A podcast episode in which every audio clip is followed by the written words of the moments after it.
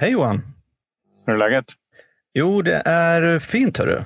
Jag eh, fortsätter min ständiga uppgradering här av mitt, eh, mitt soundsystem här hemma i förrådet. Så nu har jag tagit hit en av våra mickar, så Mm. förhoppningsvis blir det ännu bättre. Annars är det väl okej. Isolerat att vara hemma, men har varit ute och kört lite bil idag, bland annat och hämtat micken och säger ju att Stockholm är ju fullt av eh, människor. Jag höll Mm. på att säga någonting annat där, men fullt av människor som är ute och eh, går väldigt nära varandra. Ja. Det är min upplevelse i alla fall.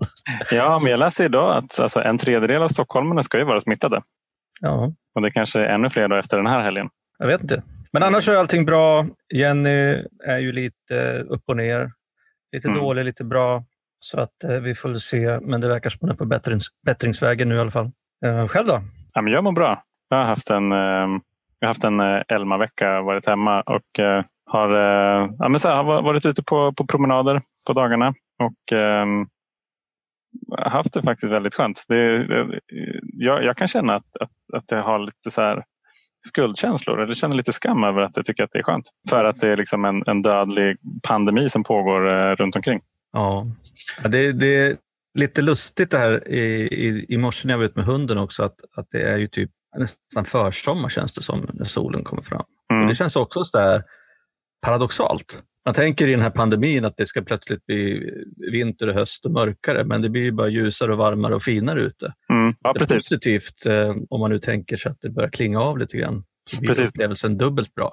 Känslan inombords kan vara winter is coming, men s- spring and summer is coming. Exakt. Och eh, Sen så tycker jag också att det är kul att vi spelar in. Det är första gången vi gör ett eh, eh, gästinspelning via Zoom. Det ska bli jättespännande att få prata med vår gäst som också har eh, massa erfarenheter och upplevelser av saker och ting som jag inte har någon aning om. Så det ska bli spännande att få gräva lite grann i hans historia. Så vi säger, säger välkommen till... Thomas Kaja. Hej Thomas! Tja. Hej Thomas. Kul att få vara med. Jätte- Jätteroligt. När var det senast jag spelade in via Zoom? Eh, ja, aldrig. Det har aldrig hänt. Mm. Hur känns det? Eh, bra hittills. Eh, jag hade förväntat mig en femrätters, men ni har inte skickat någonting hit så att jag... Mm, ni, eh, nivån måste höjas känner jag. Ja, vi ska försöka. Vi ska försöka. Du får göra det till lite grann. Ja. Vem är du? Jo, eh, mitt namn är Thomas Kaja. Jag är 30 år. Jag jobbar som artist och låtskrivare och även som förskollärare. Eh, har jobbat inom förskola i kanske 8-9 år och uppvuxen i Södertälje. Har sjungit sedan jag var liten. Drömde om att jobba som artist och skriva musik och släppa på Spotify sedan långt tillbaka. Och nu jobbar jag med det. Ja, har gjort alltså, mängder med saker. En del kanske känner mig via eh, TV4 och Idol. Jag var med Mm. där 2017 och eh, sjöng en låt och sen gick jag vidare till topp 36. Och sen, sen dess har jag jobbat med bland annat Anders Bagge då. Och ja, det var vägöppnaren kan man säga för musiken. Men det som många också inte känner till kanske, det är just att jag har haft en bakgrund som eh, barn uppvuxen i en missbrukarfamilj. Och då var det framförallt min pappa som missbrukade. Ja, spännande. Det ska bli jätteintressant att höra, höra dina upplevelser därifrån.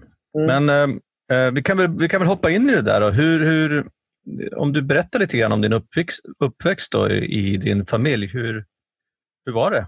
Alltså, jag, jag är ju syrian och att växa upp som syrian i Södertälje, det var ju speciellt. alltså, det var ju, det, jag, jag kommer inte ihåg jättemycket från min bakgrund, eller barndom då, men eh, jag tror också att det är så här att jag har förmodligen eh, trängt undan ganska mycket minnen för att tydligen är det så. Jag jobbar ju själv med barn i förskola och många psykologer säger att varför man ofta inte kommer ihåg minnen, det kan vara också för att det är för smärtsamt för att komma ihåg så man trycker undan det. Men min uppväxt det var ju liksom med en mamma, pappa, en storebror, stora syster. Och min barndom var ju kantad av pappas alkoholism. Som liten pojke, då visst, jag hade ju inte orden eller verktygen för att handskas med det. Jag visste ju bara att han hittade tröst i flaskan. Han hittade tröst i, i alkoholen. Och Han, han var, min pappa är en väldigt, och har varit och fortfarande är en väldigt aggressiv person. Eh, har mycket ilska inombords. Mycket i bagaget han inte har tagit itu med. Eh, och både när han drack och när han inte drack så var han precis likadan. Och det var läskigt. Mm. Det var väldigt läskigt. Jag som liten pojke fick ju trippa på tå. Jag visste aldrig när han skulle, när, när han skulle skrika, när han skulle höja rösten. Jag var i princip uppvuxen med psykisk misshandel. Han tryckte ner mig och mamma ganska mycket. Jag är också uppvuxen med en mamma som var och är medberoende. Så att med det sagt, hon möjliggjorde för alkoholismen att fortlöpa i familjen. Det var ingen som konfronterade pappa. Det var ingen som tog tag i det. Det var ingen som såg till att det blev konsekvenser. Utan det var mest det blev ett tillåtande klimat i familjen att skrika, att hota, att dricka sig full och allt som kommer med det. Och Det har varit en tuff resa. Jag var öppen med det också när jag var med i Idol. Vi gjorde ett reportage där jag fick berätta. Det var första gången jag berättade min story. Och det var så frigörande. För att jag behövde, från att ha hållit en hemlighet om pappas alkoholism och familjeförhållandena och det dysfunktionella till att gå ut till hela Sverige och berätta. Det var helt underbart. Det var liksom som en gåva jag gav mig själv att bara få vara öppen. Och Jag tänker ofta på det Dr. Phil säger. Jag kan inte sluta tänka på det. Eh, you can't change what you don't first acknowledge. För att kunna ändra är ju steget att uppmärksamma. Det man inte uppmärksammar, det kan man inte heller ändra. Och för mig var det min resa, eller min början av resa, att uppmärksamma. Ja, det här är vad jag är uppvuxen i. Det här är vad som hände mig. Och liksom bara känna... Det var som, det var som en tyngd eh, klev av från mina axlar. Och Jag har pratat lite mer innan också om det här med hederskultur. Jag är uppvuxen i en syriansk familj där det är mycket så i Mellanöstern traditioner att det är mycket hederskultur. Och hederskultur innebär att man vill hålla uppe ryktet och heden i familjen på bekostnad av att inte berätta det negativa som händer i familjen. För vad, inom parentes, vad skulle hända då? Tänker mm. många föräldrar. Så att min mamma, ja, det kommer jag ihåg. Från att jag var liten kunde jag säga till henne, kan inte du skilja dig från honom? Jag, jag gillar inte det här. Vad är det här för något? Och han skriker och han bara dricker. Och då brukade mamma svara så här. Men Thomas, vad, vad ska folk säga? Nej, nej, nej. Det här, det här går liksom inte. Och det är en varningslampa. Det där är ju hederskultur, så det, heter, så det skriker om det.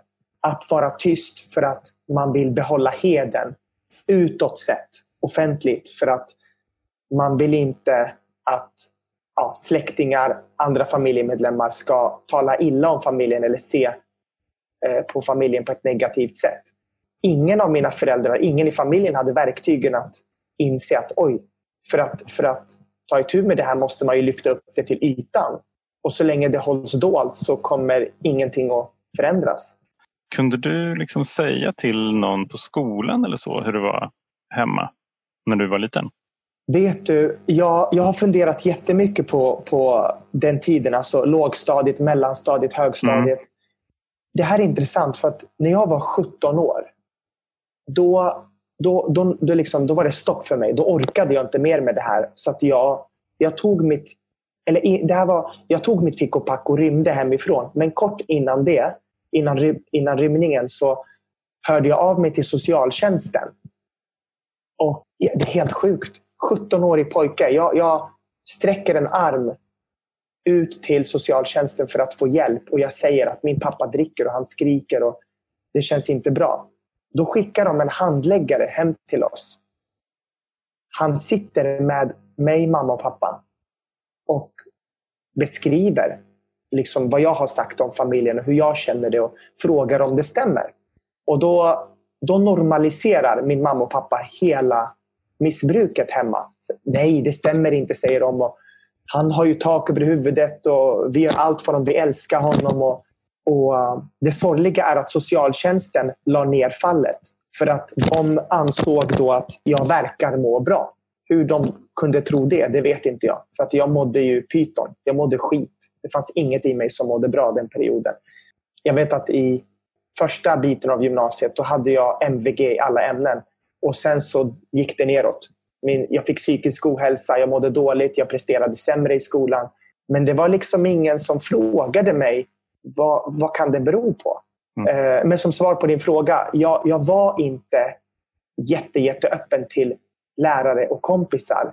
Utan jag höll den inne. Så att min enda utsträckta arm det var ju till socialtjänsten och inte ens där fick jag någon hjälp. Men det var ju ganska sent då, för jag tänker också Ja, men så här, hur var det? Andra som vi har pratat med kunde ju till exempel skämmas över att eh, ta hem kompisar. Eh, man ville gärna inte liksom, visa upp hur det var hemma. Hur var det för dig? Jag kan verkligen skriva under på det också.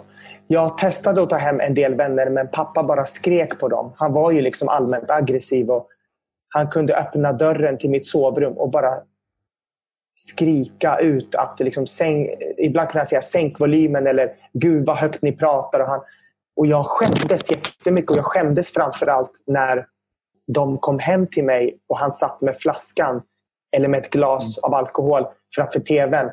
Det var så pinsamt. Och jag kommer ihåg att min mamma och pappa sa ofta till mig att ingen av mina kompisar är välkomna hem till oss. Alltså jag, jag fick liksom inte ta hem någon. Och jag tror att det mynnade ut ur mammas skuld och skam också. För ingen, ingen skulle ju få se hur vi hade det egentligen. Så jag kan absolut skriva under på det. Det, det var vad jag också var med om. När du växte upp i det här, eh, under de här förhållandena, tänkte du att det bara var er familj som var så här eller hörde du, misstänkte du att, att det var så här i andra familjer också? Vet du Roger, min mamma fick mig att tro att vår familj var som alla andra familjer. Eh, alltså en normal, sund familj. Mamma brukade ofta säga så här, du kan gå till vilken familj du vill. Och, och alla, alla är så här. Alla har brister. Och jag, det tog mig i vuxen ålder att förstå, vänta. Ja, brister har ju alla familjer. Men en del familjer är faktiskt sundare än andra. Så att man kan inte jämföra familj med... Alltså, hon, det, var, det var det finns inga, inga belägg för hennes argument, men det var ju hennes sätt att normalisera missbruket i familjen. Det, och det fattade jag inte förrän liksom vid 28, 29, 30 års åldern. Vad heter det? Vad, vad var det som hände då från när du var 17? Vad, du, du rymde. Vad, hur gick det? Jag bara tog mitt pick och pack och så kom jag ihåg att jag ringde min kompis Marie. Och Marie och hennes mamma och hennes syster hämtade mig med bilen från Hovsjö där jag bodde. Och eh, jag sa ingenting till mamma och pappa. Jag bara packade väskan och så gick jag ner för trappen, klev in i bilen och jag fick bo hos dem i cirka, jag vet inte om det kan vara en och en halv vecka. Och sen så flyttade jag från kompis till kompis. Jag är tacksam för att jag fick bo någon annanstans men det var ju ändå otryggt för att jag fick alltid komma till nya familjekonstellationer hela tiden. Och en del familjer jag bodde hos, de var ju så jävla sunda så det gjorde ont i mig Förstår ni vad jag menar? Det gjorde jätteont i mm. mig. Mm. Otroligt ont. Jaha, pussade du din son på pannan? Jaha, ni, kramar, ni kramas hemma. Mm. Ni visar kärlek till varandra. Men gud, jag har, aldrig, jag har sällan fått möta det. Så det gjorde jätteont. Och alla mina sår dök upp till ytan. Och sen så bodde jag till slut hos en vän som heter Kristoffer. Och sen så kom jag ihåg att jag åkte till Spanien. För jag fick en resa från skolan för att jag var bra på spanska. Då fick jag åka till Spanien på ett stipend, en stipendieresa. Kom tillbaka, fick näringsbrist, vätskebrist, hamnade på akuten. Och det var då jag valde att åka hem igen med mamma. Tillbaka till familjehemmet. Då. Och det var, så var det för mig tills jag blev 24. Då fick jag en egen lägenhet. Jag jobbade som förskollärare, fick en gedigen lön och insåg att ah, nu kan jag klara mig själv. Så jag, jag, jag flyttade till en egen lägenhet i tre år tills jag blev castad till Idol. Och Det var då jag släppte lägenheten och bestämde mig för att skapa ett liv i Stockholm. Och sen en period hade jag det tufft ekonomiskt, så jag flyttade tillbaka hem igen till mina föräldrar. Många som har vuxit upp i en missbrukarfamilj kommer nog verkligen förstå det här. Det är, man har en sjuklig, ett sjukligt beroende av det dysfunktionella man är uppvuxen i. Man vill bort från det, men samtidigt är det så lätt att komma tillbaka igen. För det är så bekvämt. Varför är det så tror du? Är det att du känner dig hemma, vet vad din roll är? Eller? Jag, jag tror att allt utanför det är så läskigt. Till och med det sunda är läskigt. Som jag beskrev så gjorde det jätteont att se fina relationer. Så att någonting i mig, det destruktiva i mig, ville ju tillbaka till det destruktiva jag kände igen. Så jag tror det är mycket det det hänger på. Att, att det, det krävdes liksom jag, jag rymde när jag var 17, kom tillbaka. Flyttade när jag var 24, kom tillbaka. Och sen slutligen, det här var ju då det nådde droppen för mig. Det var förra året, i slutet av februari, mars, nu då för ett år sedan, så bodde jag då hos mina föräldrar. Och min brors barn och min systers barn var hemma hos oss. Jag samlade dem i köket och vi kollade på Melodifestivalen. Vi hade jättemysigt och sådär. Pappa hade druckit ganska mycket. Och han kommer in. För min syster hade sagt till sin dotter, ta på dig jackan för vi, vi ska hem nu. Men hennes dotter som är nio år, hon vill inte gå hem. Hon ville mysa med oss. Så då kommer min pappa in till köket, kastar någonting i soptunnan och vänder sig om och storskriker på den här nioåriga flickan och säger åt henne Fy fan, när jag säger åt dig att ta på dig jackan, då fan ska du ta på dig jackan. Och vet ni vad jag gör? Det här, det här var, det här var liksom precis vad jag behövde. För att jag sitter och kollar i min mobil medan han skriker på henne. Och jag kokar inombords, för så här har han betett sig mot mig hela mitt liv. Men ingen tog mitt parti. Och jag fick en flashback på alla gånger som han har skrikit på mig, men ingen jävel tog mitt parti. Så jag kände, nej, min systers dotter är nio år. Hon ska få se att jag tog hennes parti i alla fall. Det ska hon få se. Så att jag reste mig upp. Och min pappa var nu då i hallen. Så jag gick till hallen och så sa jag till honom, vet du? Inför mig är det oacceptabelt att skrika på en nioårig tjej. Och skrika på någon överhuvudtaget. Jag vill att du ber henne om ursäkt nu. Och du vet, jag la ju ner foten. Och de är inte vana vid det. Mamma har ju lagt locket på. Det är ingen som har tagit tur med någonting. Så att jag var ju liksom svartfåret som börjar liksom säga till. Pappa tar mig och så börjar han att slå mig. Och det är första gången han har lyft upp händerna mot mig. Och det är när jag var 29 år, alltså för ett år sedan. Och jag insåg så här, om jag inte gör någonting då kommer han ju slå sönder mig. Så att, och jag tänkte, men det är ju barn runt omkring. Jag, jag tänkte på barnen. Jag vill inte göra någonting för att barnen är här. Men jag måste skydda mig själv. Så jag trycker ner honom på golvet. Och eh, vi hamnar till slut i vardagsrummet. Och han blir så aggressiv så han letar efter någonting och han hittar en fruktkniv på vardagsrumsbordet. Han tar fruktkniven, lyfter upp den och är på väg att hugga mig. Eh, mamma ser det och drar ner kniven från hans hand. Och Han är så pass, alltså han skakar av ilska så att han, han tar inte ens upp kniven igen utan han bara står där och skriker på toppen av sina lungor emot mig. Och jag puttar ner honom på soffan och inser, nej, nej, nej, glöm honom. Gå till barnen. Barnen är det viktigaste just nu. Så jag går till barnen och de är under täcket och gömmer sig. För de har ju sett honom slå mig och mig skydda mig. Liksom. Dagen efter så vaknar jag. Och jag och pappa pratar inte med varandra då. Och mamma är jättearg på mig. Det, det jag också måste säga är, samma kväll som allt inträffade, så kommer min syster till mig när jag kramar hennes nioåriga dotter som var ledsen för att min pappa hade skrikit på henne. Då säger min syster till henne, varför lyssnar du inte på morfar när han säger åt dig att ta på dig jackan? Och jag tänkte, herregud, alltså skojar hon med mig? Han skriker på hennes dotter och hon tar pappans parti. Det här är ju medberoende så det heter duga. Och min mamma kommer in i samma rum och så säger hon till mig, kolla, om du inte hade liksom sagt någonting, då hade det här aldrig hänt. Så jag får skulden för att han skriker på den nioåriga flickan och jag får skulden för att han lyfter upp en kniv. Vad hon säger är om du inte hade reagerat hade det aldrig hänt. Det var helt galet. Och dagen, nästa morgon, då säger eh, mamma till mig att... Eh, eller vi började prata om situationen och då sa hon att Vad gör du här? Alltså, varför flyttar du inte? Vi vill inte ha dig här. Och då sa jag att eh, Tycker du att det är okej okay att din man lyfte upp en kniv emot mig igår?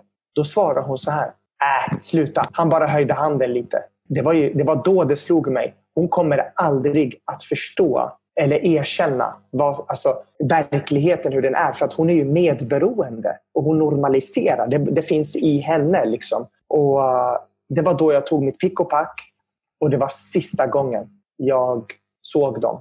Och Jag har inte pratat med dem på ett helt år. Och uh, Efter det så satte jag mig ner med några producenter och vi skrev tre låtar. Och Det var mitt sätt att bearbeta hela situationen. Uh, första låten handlar om att pappa hittade tröst i flaskan. Andra låten handlar om eh, dagen då jag släppte dem för gott. Och tredje låten är skriven till mig själv, till, alltså till lilla jag. Det stora jag som säger till lilla jag, det är inte ditt fel. Liksom. Det, liksom, det var när det blev som värst med knivhotet.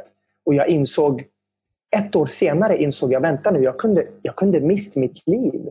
För att jag började också gå i tankar, ja, han kanske, han kanske höjde kniven men han skulle nog säkert inte göra någonting. Och då inser jag, åh gud, jag håller själv också på att normalisera saker och ting. Så illa blev det. Så att, men under mina typ 29 år hemma hos familjen så jo, det hände mycket. Men det här var ju kulmen av det. Men han har ju, pappa har ju tagit sönder min dörr, gjort hål i dörren. Han har kommit hem stupfull, skrikit på mig. Han har tryckt ner mamma, tryckt ner mig, eh, kallat oss för glåpord. både min och mammas självförtroende och självkänsla tog ju en rejäl smäll. Så det har varit jätte, jättetufft. Och det är därför, när jag hör någon berätta för mig att de har varit med om samma saker, mitt hjärta brister för dem. Mitt hjärta går ut till var och en som har varit med om det här. Jag kan, jag kan sitta och gråta med människor för att jag vet att man får ett bagage. Och det är inte bara min pappa som var sjuk i en sjukdom, alltså alkoholism, utan vi blev alla sjuka av hans sjukdom. Så. Har du pratat något med dina syskon om det här? Det är också intressant Roger, för att min syster har jag inte pratat med för att hon, hon är på pappas sida. Liksom. Och hon är ju lika medberoende. Men min bror, han, han har gift sig för länge sedan och bor i Örebro. Och jag var hos honom för ett år sedan. Vi satt på gräsmattan och han frågade mig så här, Gubben, varför pratar du inte med mamma och pappa? Och då förklarade jag händelseförloppet med knivincidenten. Eh, då sa han, jaha, mamma sa bara att ni bråkade. Hon nämnde inget om en kniv. Mm. Så att mamma har ju liksom hållit tillbaka information ifrån honom för att hon visste att hans barn var ju hos oss också och såg allting. Så att min, men min bror är nog den enda jag har relation med idag för att han är ändå så pass sund i sitt förhållningssätt att vi kan kommunicera om detta utan att han skuldbelägger, utan att han liksom... För att han har, min bror har också varit med om massa saker innan jag ens blev född. Mm. Han berättade om situationen när han vaknade på nätterna av att mamma och pappa bråkade när de var nygifta. Hade kommit till Sverige från Turkiet. Och min brorsa fick hoppa in och rädda mamma från pappas slag.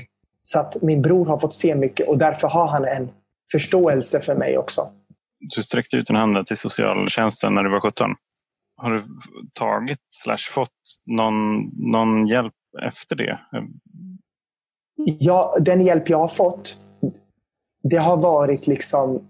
Jag vet att för några år sedan då sträckte jag ut en arm till en, en person som jag fick kontakt med. Hon var en psykoterapeut. Eh, och hon höll på med KBT. Hon heter Margareta. Hon är fantastisk och jag blev hänvisad till henne. Så jag gick till henne i ett helt år. Och är det något jag vill säga till alla era tittare och alla som följer det här, bara så att man är medveten om det. Det gjorde mer ont för mig att ta itu med bagaget från pappas alkoholism än vad det gjorde att bo med pappa. Alltså bagaget gjorde mera ont att ta itu med för det, vi fick gräva. Alltså jag och min psykoterapeut grävde djupt. och Det var som att när hon talade till mig så talade hon till pojken i mig som aldrig har fått en kram. Pojken i mig som aldrig, vars parti någon aldrig tog. Än idag som vuxen så kämpar jag med ensamhetskänslor, Eh, förkastelse. Jag, jag kan liksom, när någon säger någon kommentar till mig som kanske inte är så trevlig så är det som att pojken i mig reser sig upp och jag känner mig förkastad. Samma känslor jag kände när min pappa var som han var och jag kände mig förkastad. Så att i vuxen ålder så dyker det upp saker och jag har, jag har fått hjälp av en psykoterapeut. Men jag har, det är lite olika saker som har hjälpt mig. Det är dels hon och sen har jag skrivit mycket dagbok. Jag, har, jag är artist och låtskrivare så jag har uttryckt min smärta och min sorg och min bitterhet, min ensamhet, skuldkänslorna. Allt det här i mina texter. Så det har varit som terapi för mig. Sen har jag ju liksom haft en tanke bakom vilka vänner jag har valt att hålla nära mig, liksom nära mitt hjärta. Och Det är sådana som har respekt för mina sår och sådana som eh, förstår mig och sådana som liksom tar hand om hur ska jag säga, de själsliga såren jag har, de, som, som är fina mot dem. Så det, och Sen har jag en tro på Gud. Så att min tro på Gud har hjälpt mig enormt mycket. Jag var med i en pingstkyrka i 11 år och jag kan säga att jag har använt min tro ganska mycket för att ta itu med saker och ting. Jag har gråtit till Gud och jag har liksom bett till Gud. och Jag har, jag har skrikit. Jag har, jag har liksom försökt gå igenom alla stadier. För jag vet att en, en fråga som ställdes på er Instagram som de undrade över, det var hur, hur tar man itu med bitterhet och hat? Hur, eller hur, jag tror frågan var... Ja, hur, hur håller man sig ifrån hat och bitterhet? Tack. Tack. Hur håller man sig ifrån det? Och Jag vill säga så här, det är inget man ska hålla sig ifrån. Känn det. Känn det 100 procent. Gå igenom känslorna. Sätt dig i dem. Rym inte ifrån dem. För att sekunden du rymmer ifrån bitterhet och eh, hat, det kommer att manifestera sig i vuxen ålder. Någonstans i dina relation, någon annan relation som inte ens har med din, relationen med dina föräldrar att göra. Min psykoterapeut lärde mig att, att sitta i känslorna. Och det är då det kommer att göra jätteont. Jag, jag insåg att jag trodde, jag trodde så här, att jag var mest arg och hade mest hat och bitterhet mot min pappa på grund av hans alkoholism. Men när jag grävde djupare så insåg jag, nej fan, jag är mer arg på min mamma än vad jag är på min pappa. För min, min pappa har en sjukdom. Han är alkoholist och min mamma, hon, hon var ju också medberoende och var sjuk på det sättet. Men henne var jag nästan mer arg på för att hon aldrig tog mitt parti när jag var liten och inte hade rösten eller språkbruket för att kunna uttrycka mig. Och jag som själv jobbar med barn nu, jag har ett speciellt hjärta till barn och, och liksom undrar ibland så här, undrar hur det var för mig som liten pojke och undrar hur det är för folk som är små. När du hör hög volym och hög, högt skrik och slag och hot och, och ingen liksom tar ditt parti. Mm. Och barn har ju tendens, säger psykologer, att man, man kollar invärtes och tänker inte jag har gjort fel, utan jag är ett fel om du som vuxen skriker, då tänker man, oj, har jag gjort någonting? Barn har en sån självrannsakan som kommer så naturlig. Så att när de ser någon bråka, då tänker de direkt, vad, vad har jag gjort för fel? Åh, jag måste rätta till situationen, fast det, mm. det inte är barnets fel. Ett falskt ansvar. Liksom. Mm. Vad heter det var en fråga som jag skulle vilja ställa det är, vad skulle du vilja säga till lilla Thomas idag? Om du fick prata med honom. Jättefin fråga. Jag skulle vilja säga det jag sa i min en av mina låtar jag skrev. Smäll ett glas i golvet för det som är obearbetat. Lägg aldrig på locket. Fanns ingen chans du kunde veta. Du var inte skälet. Du blev bara en måltavla för dem och hamnade i grälet. Eh, och sen sjunger jag i refrängen, det är inte ditt fel. Jag, jag, skulle verkligen vilja säga till honom att det är inte hans fel. För jag skuldbelade mig själv väldigt mycket. Och pappa skrek ju så mycket så han, och mamma skuldbelade mig. Så att jag trodde ju i princip hela mitt liv att det var mitt fel att han drack. Det var mitt fel att, att jag, jag är oduglig. Jag duger inte. Och det har, det, liksom, det har jag också fått jobba på med självkänslan. Att min självkänsla eller min duglighet kan inte hänga på min duktighet. Att jag, jag, jag duger precis som jag är oavsett min duktighet. Det har ingen betydelse. Liksom. Jag skulle vilja säga till pojken i mig att jag vet inte riktigt om jag skulle vilja säga så mycket. Jag skulle vilja låta honom känna det han känner vid vuxen ålder. Mm. Allt det som gör ont, allt det som är tufft. Att inte rymma ifrån det. Så att jag inte går i samma fotspår som pappa och går till flaskan. För att det finns många likheter mellan mig och pappa. Alla är brustna på sitt sätt och han, han valde att gå till flaskan. Jag valde att gå till en terapeut. Mm. Alla har ju ett val. Liksom. Jag har flera frågor. Jag ska försöka ta dem i ordning. Jag tänker på, hur ser du på det här med förlåtelse? Både liksom pappa, din mamma, dig själv, mm. de som inte såg någonting. Hur har du tänkt kring det? Jag skiljer på förlåtelse och förtroende. Förlåtelse är något, jag skulle säga det är ett, ett måste för var och en. Sen är resan olika för var och en, men förlåtelsen gör man inte för Eh, sina missbrukarföräldrar. Man gör det för sig själv, för att själv kunna gå vidare. Så det är som en gåva man ger sig själv att förlåta. Och förlåta betyder inte för mig, det är inte lika med att acceptera eller att säga att det de gjorde var okej. Okay. Det är bara det att förlåta betyder att jag ältar inte på det så att jag kan gå vidare. Och Jag skulle kunna ställa frågan varför de är som de är hela mitt liv och ändå aldrig få ett svar. Någonstans behöver jag ju tänka, okej, okay, jag vill växa. Jag vill utvecklas. Jag vill bearbeta sorgen. Jag vill ta itu med mitt bagage som jag fick. Och förlåtelse, nummer ett, det är ett måste. Det är ett måste. Och förlåtelse betyder inte att ringa och säga pappa, mamma, jag förlåter er. Utan förlåtelse är en invärtes process som man måste tillåta sig själv att ha. Och jag tror att man måste våga göra jobbet, arbetet bakom att förlåta. För det är ett jobb. Det, det, är, det börjar med ett beslut. Idag, 2020, väljer jag att förlåta. Punkt, punkt, punkt, punkt. Men det börjar med ett beslut. Men sen, sen gäller det också att ta sig igenom processen. Att leva i förlåtelse. Det är, inget, det är inte en engångsgrill man köper och använder. Det är en livsstil. Så som jag går till gymmet dag, dag för dag och tränar. Att, för, att leva i förlåtelse. Jag vill hellre prata om att leva i förlåtelse än att förlåta. Mm. För att förlåta låter som en engångsgrej, men att leva i förlåtelse, det, det är liksom... Jag tror så här. När vet man att man har kommit långt i förlåtelseprocessen? När du tittar tillbaka på din historia och det gör inte ont, utan du känner du känner liksom frid över saker och ting.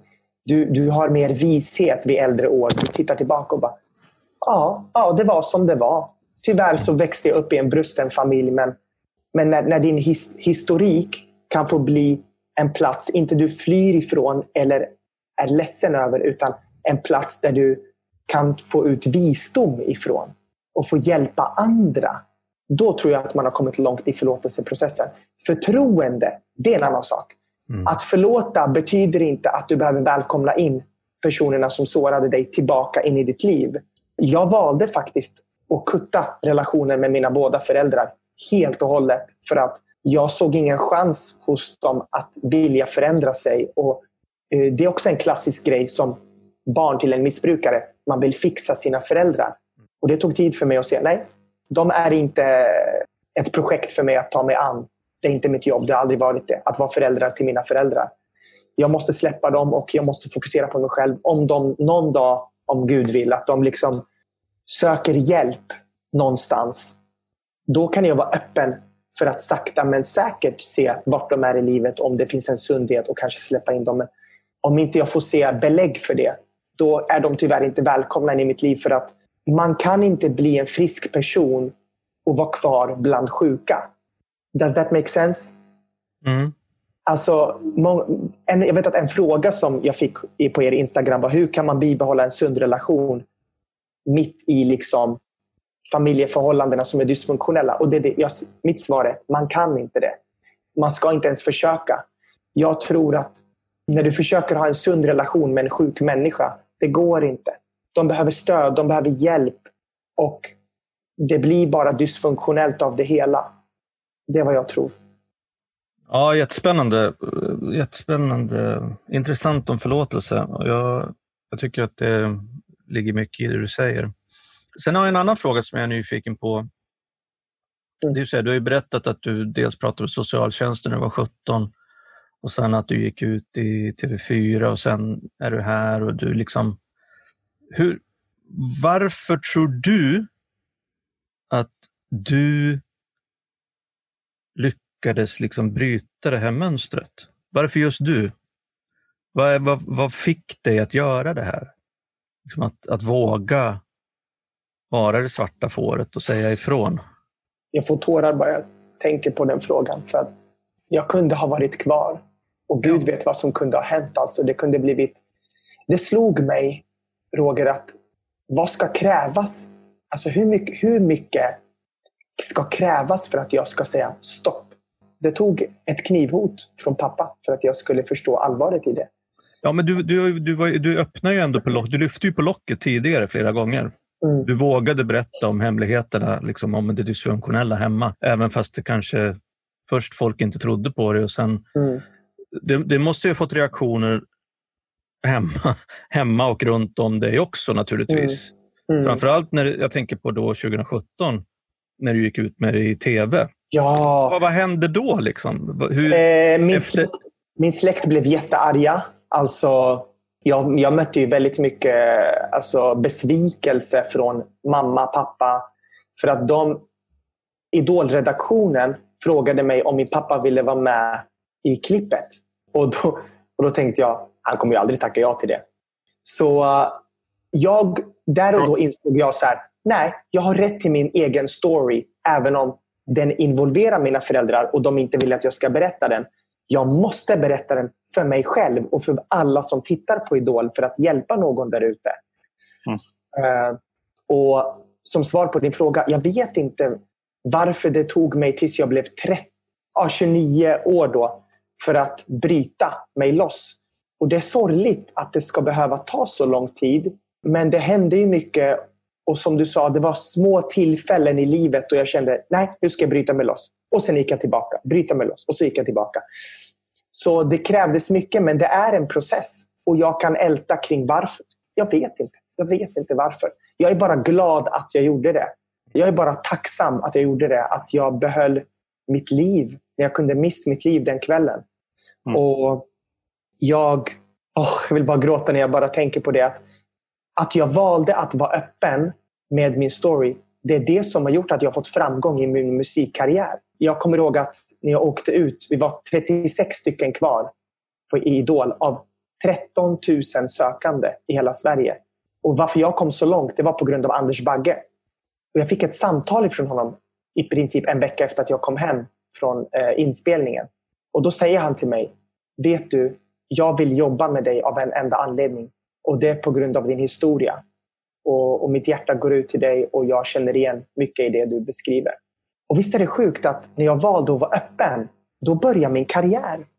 Det är helt, det är helt sjukt. Och jag, varför jag får stå på scener idag, varför jag får vara liksom förband för Molly Sandén, det är för att jag har en story. Okej, för att jag kan sjunga också. Men, men, men all, det är många som kan sjunga. Alltså, musikbranschen är full av sjuka talanger. Men jag har gjort, jag har gjort ett arbete kring va, mitt varför. Jag har ett starkt varför. Jag vet varför jag vill vara Mm. artist. Jag har en story att berätta och den ska få, alla i Sverige ska få höra den. Medan jag läker så berättar jag den. Medan jag läker så vill jag hjälpa någon annan. Och det hjälper mig. Vad har du fått för eh, respons från eh, dina fans? De som lyssnar på din musik och, och, och ser dig där ute. Alltså vet du, jag har... Det var specifikt en tjej som hörde av sig som bodde i Saltsjöbo. Och hon skrev att hon lyssnade på den här låten Det är inte ditt fel. Och hon säger att hon sitter och gråter till den många kvällar. För att hon, hon har aldrig varit med om alkoholism, men hon har varit med om mobbing. Och eh, jag har fått, sen har, under Idol, när vi spelade in Idol under sommaren och det släpptes på TV4 i augusti 2017. Då fick jag så mycket alltså, meddelanden från helt okända människor i hela Sverige. Och De skrev att jag känner igen mig, jag känner igen mig. Tack snälla för att du berättar din story. Och de öppnade upp sig. och eh, Jag fick liksom meddelanden, allt ifrån folk som jag aldrig har känt till Benjamin Ingrosso som också skrev till mig. Det var helt galet. Alltså det, folk blev berörda av berättelsen och det var då det slog mig. Nej fan, alltså, nu ska jag bli 30. Nu fan ska jag vara öppen med mitt liv. Jag ska vara en öppen bok. För jag behöver det. För jag har, jag har blivit tvingad att vara tillsluten i 29 år. Nu fan räcker det. Nu, nu bestämmer jag över mitt eget liv. Mitt bästa liv ligger framför. Nu ska jag vara öppen, nu ska jag vara ärlig, nu ska jag vara transparent. Och Då vill jag ha transparenta, ärliga och öppna fans. Men för att få sådana fans måste jag vara en sån person också. Man lockar det man är. Men du, jag tänker, på, jag tänker på en annan grej som vi inte har pratat om alls. Det är ju egentligen, eh, alltså, utifrån din uppväxt och dina erfarenheter, vad har du själv för förhållande till eh, alkohol? Oh, jättebra fråga. Eftersom jag var med i en pingstförsamling så hade jag nolltolerans. Ja, okej. Det var bara så här, nej, ingen alkohol alls. Dels för att det var, jag, jag hade svårare att sjunga höga toner. Mm. Så att jag tänkte jag kanske måste avstå från alkohol helt för att kunna vara en bättre artist. Men sen kände jag, nej, jag kan liksom ta ett glas. Jag, har, jag är liksom aldrig någon som dricker ute på nattklubbar. Jag är inte en sån som ens dricker mycket hemma. Alltså det kan vara ett glas vitt en gång i halvåret. Men eftersom vi lever i Sverige där alkoholismen är enorm så är jag faktiskt villig att tänka på att ibland tacka nej till alkohol om det blir till ett fall för någon annan som är med mig. Som, så att det inte triggar någon annan som kanske har problem med alkohol. Så att jag, jag har inte nolltolerans längre. Jag är inte helt emot det. Men jag tror på vaksamhet och jag har läst mycket om det. och Speciellt riskbruk har jag läst väldigt mycket om. Och innan man hamnar i missbruk hamnar man först i riskbruk. Och, och, Det är lätt för alla att säga nej men jag har inte tendenserna, jag skulle, aldrig, jag skulle aldrig kunna hamna i ett missbruk. Men det är lätt att vara efterklok. Ja, jag, är, jag har inte nolltolerans men jag, jag är inte heller för att dricka jättemycket. Vi har ju pratat lite grann om det här med alltså, stor konsumtion och riskbruk och missbruk och alkoholism och sådär. Och, mm. och eh, har väl konstaterat att om en alkoholist som, de, som vi är då, vi har ju, vi har ju liksom underliggande problem. Problemet är inte alkoholen utan det är ju vi själva. Mm. Och Jag kan ju känna igen mycket av de känslorna som du pratar om som, som medberoende. Men i mitt fall så, så kanske det ledde till liksom att jag, jag såg alkoholen som en lösning. Och eh, Sen har ju jag då sen över ja, det är 12 och ett halvt år så har inte jag druckit. Och, och under den tiden så har jag jobbat med mig själv liksom i tolvstegsprogram. Så att det betyder att den här problematiken som jag har, hade, att jag liksom har kontroll på det och att jag liksom har wow. hittat an, an, andra sätt liksom att ja, men, må bra på. Så det, det jag funderar på det var, det var också så att i din familj, var det bara din pappa som drack? Min mamma kunde också dricka, men det var ju i väldigt små mängder. Hon, hon kunde dricka en gång på julen, kanske en gång på påsken. Hon, hon liksom, det var enda gångerna jag har sett henne i alla fall dricka. Mm.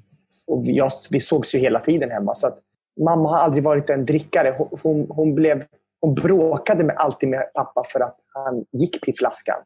Och pappa kunde dricka... Vet ni vad Jenny Raki är för någonting? Jenny Raki? Mm. Nej, inte riktigt. Det är, det är som o, heter Ozo. Det är, så här, mm. det är grekiskt men också turkiskt. Det är så här, vatten.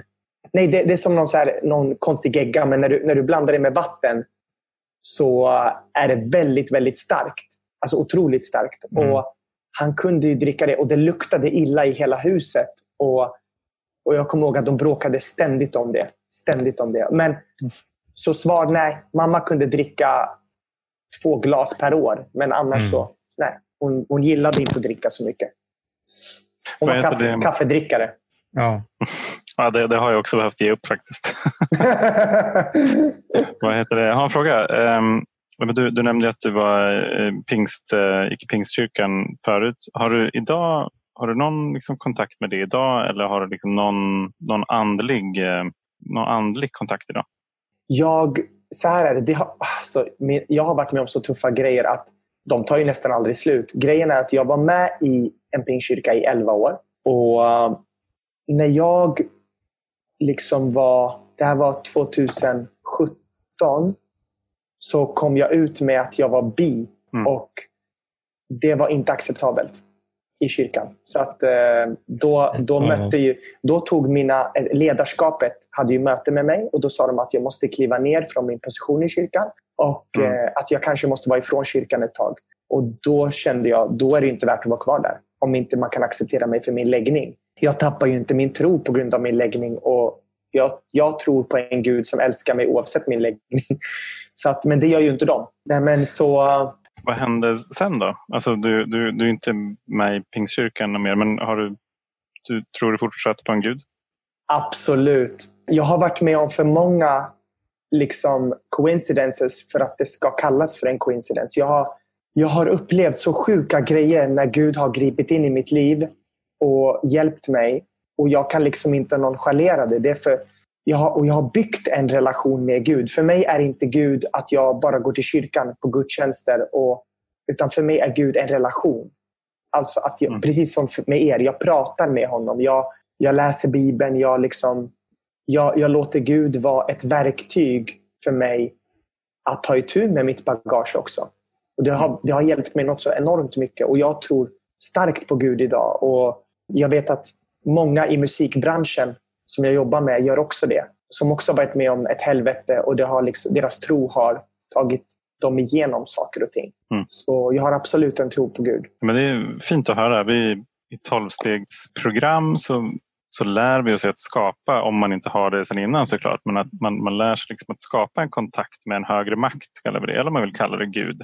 Och vad den guden eller den högre makten är, det är helt upp till individen att bestämma. Att jag själv definierar liksom vad, vad Gud betyder för mig. Och för vissa så är det en kristen Gud och för andra så kanske det är en, en tolvstegsgemenskap. Kanske är naturen eller universum eller kärlek till exempel. Huvudsaken är att det finns en, en kraft, en, en högre makt som är, som är större än vad jag är och som kan hjälpa mig. Det vill säga att det är någon kraft som är god i alla fall. Det är väl liksom det som enar oss som, som kommer in i tolvstegsprogram på olika sätt. Att vi har försökt att lösa våra problem på egen hand men vi har inte lyckats. Så till exempel vi försökte ta kontroll över, över drickandet på massa olika sätt. Men inget av dem funkade ju. Och den, en av de stora skillnaderna är just en högre makt.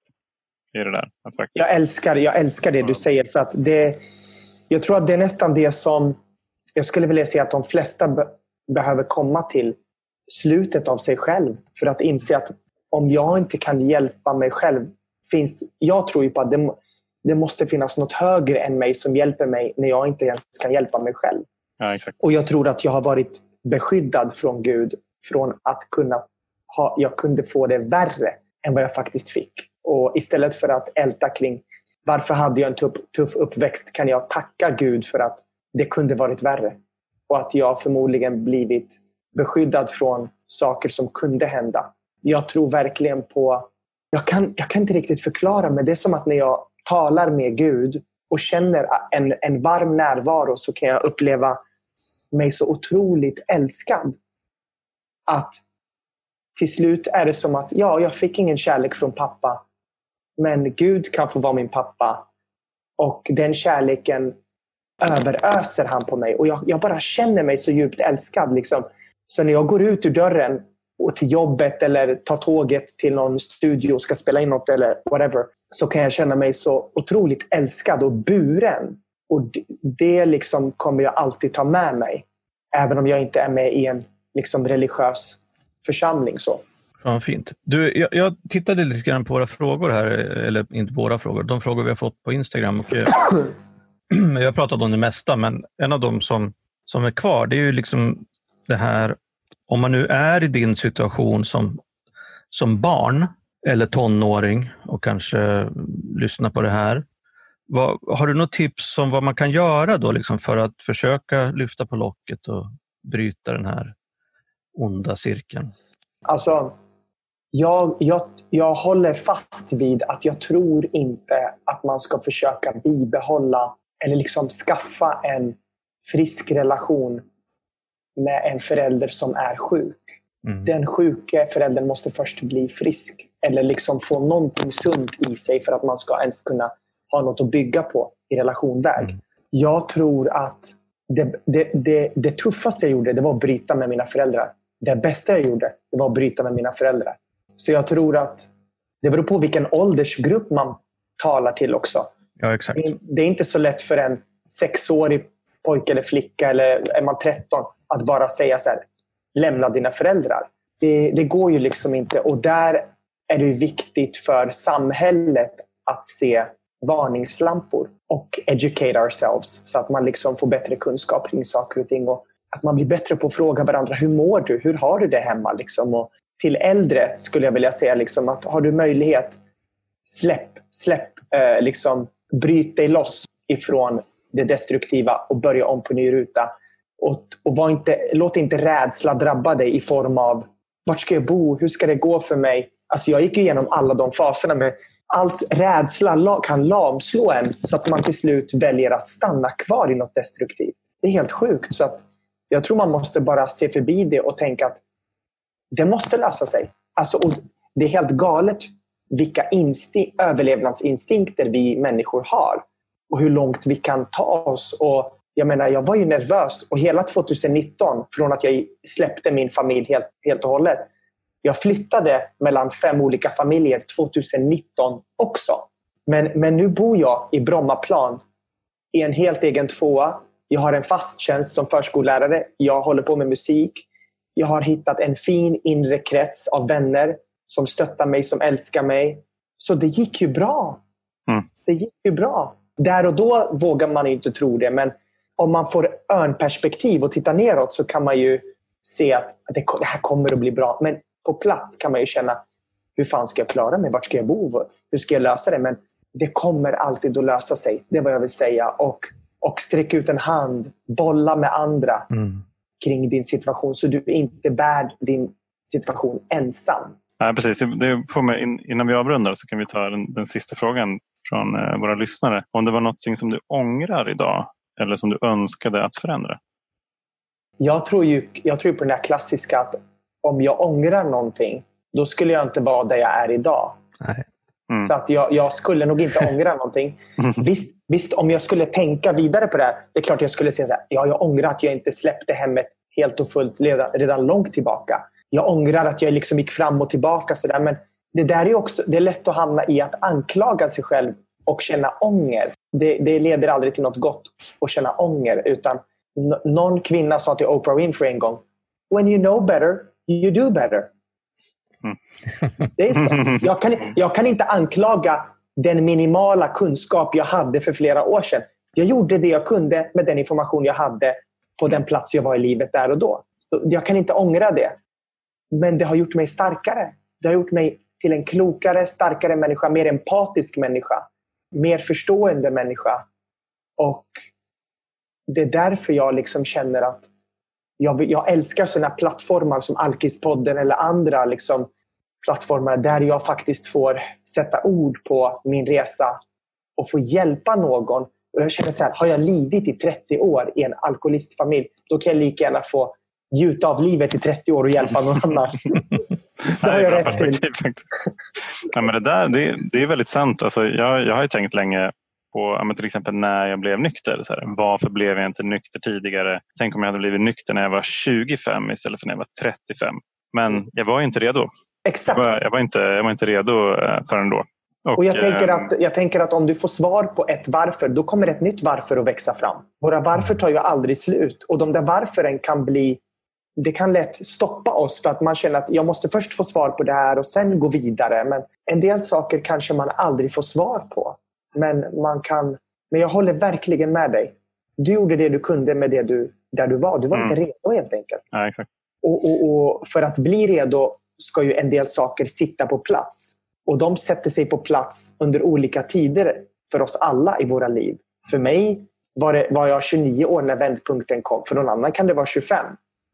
Eh, Och man får respektera sin resa och liksom inte jämföra den med någon annan skulle jag säga. Utan, utan inse att min resa är min resa. Mm. Och din resa är din. Och vi är, vi är liksom stolta över våra resor för de är individuella, de är fina och det finns någonting att hitta hos var och en. Vad fint. Ja, Johan, vad tänker du? Ja, men oj, jag tänker massa. Jag tar med mig mycket av det du sa kring förlåtelse. Jag tycker det var jätteinspirerande att se det som en process som, som jag hela tiden är i och att det inte blir inte någonting som jag gör och så blir det klart och sen så, sen så behöver jag inte tänka på det något mer. Jag har tyckt att det har varit svårt att, att acceptera att livet är så. att det är processer och inte Mm. någonting som, eh, som jag kan göra klart bra och så, och, så, och så är det klart för all framtid. Jag har tyckt att det varit jättejobbigt i början, åtminstone i tillfrisknandet, att jag inte blir klar utan att jag hela tiden behöver jobba på mig själv. Sen nu så har jag vänt det där till att så här, men det är fantastiskt att jag hela tiden får möjlighet att jobba med mig själv och att processen inte tar slut. Mm. Men jag kan faktiskt applicera samma tänk på, på förlåtelse. Liksom att leva i förlåtelse och vad det, vad det skulle innebära. Ja, men det är som att om jag slutar gå till gymmet, ja då kommer min kropp må mindre bra. Men ju, ju oftare jag går till gymmet och håller igång, desto bättre blir min hälsa. Och det är samma sak med förlåtelse. Varje gång jag lyfter upp förlåtelse och börjar jobba på det, då är jag igång med processen. Mm. Och det var, någon sa att statistik säger och forskning säger att när människan blir 30 år, det är då de flesta slutar att utvecklas. För de vill inte utvecklas. Så jag, jag vill hellre vara en sån person, känner jag, att jag är 50 år och fortfarande pratar om förlåtelse och processen med förlåtelse. Mm. Ja, exakt. Jag vill inte ha allting klart för mig. Jag vill liksom, en sak som jag tänker på det är jag som läser Bibeln och är troende, jag fick en jättefin bild i huvudet en gång. Jag kan inte släppa den. Och Du vet det här med att vi bär på sår. Det är så lätt att dölja såren, det är så lätt att inte prata om dem. Det är så lätt att liksom... Och det slog mig att för oss som är troende och tror på Jesus, vi tror ju på att han dog på korset och att han, hade, han blev spikad i händerna. Det står i Bibeln att han gick runt och visade såren. Och det bara slog mig att tänk om vi kunde vara så som människor. Att mm. vi går runt och bara titta, här är mina sår. Titta på mig, här är mina sår. Här får du lärdom av dem. Här får de hjälpa dig, här får de trösta dig. Att man liksom aldrig skäms för dem utan att man kan gå runt och vara öppen med dem. Och öppenhet är nog en av de viktigaste grejerna. Alltså det har varit en nyckel till framgång i mitt liv. Sekunden jag blev öppen, då började läke, läkande processen i mitt liv också. Mm. För att jag, jag lyfte bort locket och jag började jobba på saker och ting. Och Det var också då det gjorde som mest ont. Men mycket handlar också om att om man, om man liksom älskar sig själv, då, är man ju, då borde man ju tänka så att ja, men jag är ju värd att bearbeta mitt bagage så att jag kan få må bra. Vill jag må bra? Ja, ja det vill jag. Mm. Liksom att, att man kommer till den punkten där man känner att ja, jag växte upp med föräldrar som, eller en pappa som var missbrukare och en mamma som var medberoende. Men nu måste jag lämna det och fokusera på mig och själv må bra. För att det är så lätt som barn att tänka de ska vara det jag ska fixa. Det var där, jag tror också det var därför jag hade svårt att släppa dem. För Jag tänkte att nej, jag ska, jag ska fixa dem och jag bad för dem och tänk, bad till Gud att Gud skulle fixa dem. Och, alltså, jag tror till och med Gud och jag och alla som vill fixa mina föräldrar är beroende av deras, deras villighet, nummer ett. Mm. Och finns ingen villighet, då går det inte att göra någonting. Nej, det kan jag skriva under till 100 procent på. Faktiskt. Mm. Roger, vad tänker du? Nej, men jag tänker på, på massor med saker. Alltså det som, en grej är ju att eh, jag känner igen mig väldigt mycket i, i den här känslomässiga resan som eh, Thomas, som du pratar om. Och att eh, mycket av det du pratar om som har hjälpt dig också är sånt som hjälper oss, liksom i, som vi har använt, eller som jag har använt mig av i tolvstegsprogrammet. Och jag tänker att det är så, det är så enkelt också det som du pratar om på slutet. Att det är enkelt men så svårt. Liksom. Tänk om, för jag har ju lärt mig under min tid som, som nykter att jag mår bra när jag är öppen. Så fort jag börjar, liksom, om jag mår dåligt och stänger inom mig och börjar isolera mig och börjar älta de här tankarna själv så, så mår jag sämre och sämre. Men när jag delar dem så blir de, eller för det första så blir det inte hemligheter längre. De kommer ut. liksom. Mm. Och för det andra, så, precis som du säger, så jag kan visa mig öppen och att jag kan visa mig ja, men, svag. Om jag kan be om hjälp, om jag kan mm. också liksom vara öppen med det som jag upplever så kan det också hjälpa någon annan. Så det här med öppenheten är ju fantastiskt. Och Jag tycker att det är jävligt fint också att, att kunna runda av med det. Sen så tycker jag också att, att tro på att det finns någonting som är större än mig själv som kan hjälpa mig. Alltså det är ju någonting som jag också upplevt. Det är ju, det är ju liksom en av nycklarna till att jag sitter här där jag gör idag. Mm. Att våga, våga vara öppen och våga tro. Och eh, Det är jävligt fint. Och sen så, sen så kan jag bli golvad också av mycket av det som du berättar om. Liksom dina upplevelser och din uppväxt och både i familjen och också det som du varit med om i pingstförsamlingen och så tycka, att, tycka liksom att det är helt det är fan ett mirakel liksom ändå. att du genom att liksom vara öppen och, och lyfta på locket liksom sitter där du gör, sitter liksom, att du är där du är idag. Det är fantastiskt. Jag är jätteglad för att få vara med om den här eh, resan. Åh, vad glad jag blir att höra. Ja, tack, det är många som ofta säger till mig så här, vad modig du är, vad stark du är och hur kan du vara så glad med tanke på allt det du varit med om? Mm. Och Då brukar jag säga att kan man inte få vara glad och ledsen parallellt. Jag vill vara en genuin människa och att vara genuin för mig innebär att om jag nu, låt oss säga att jag är på ett möte, ett viktigt professionellt möte och så säger någon någonting och jag bara känner, ah, gud vad det där berörde mig. Eller det påminner mig om någonting från min barndom som var tufft och jag känner, jag vill gråta. Jag har kommit, jag har kommit till den punkt där jag, där jag tillåter mig själv att gråta på det mötet. För det är det mest professionella jag kan göra. Mm. För att jag tror att öppenhet har varit jätteviktigt för mig. Att våga, våga känna. För att jag fick inte känna. Alltså när jag grät brukade pappa Mm. skrika på mig. När jag, jag brukade känna sorg, det fick jag inte känna. Alltså, det är därför jag kanske är en sån artist också nu, att jag är väldigt öppen. Alltså, för jag var så tillsluten i missbrukarfamiljen, så nu vill jag vara öppen. Och det, det har visat sig att det är liksom den bästa gåva man kan ge sig själv och någon annan. Mm. Och den är gratis. Och jag är syrian, jag gillar Ja, så- gratis. Ja, fan vad härligt. Ja, Um, jättefint samtal och vi får också verkligen tacka de som ställer, er som ställer frågor på Instagram. De Ja, har ju tack, hjälpt oss Mm, tack väldigt snälla. mycket. Och eh, vi hoppas att ni fortsätter att höra av, och, hör, höra av er till oss. Vi finns ju på alkispodden gmail.com på Instagram och Facebook och Messenger som vanligt.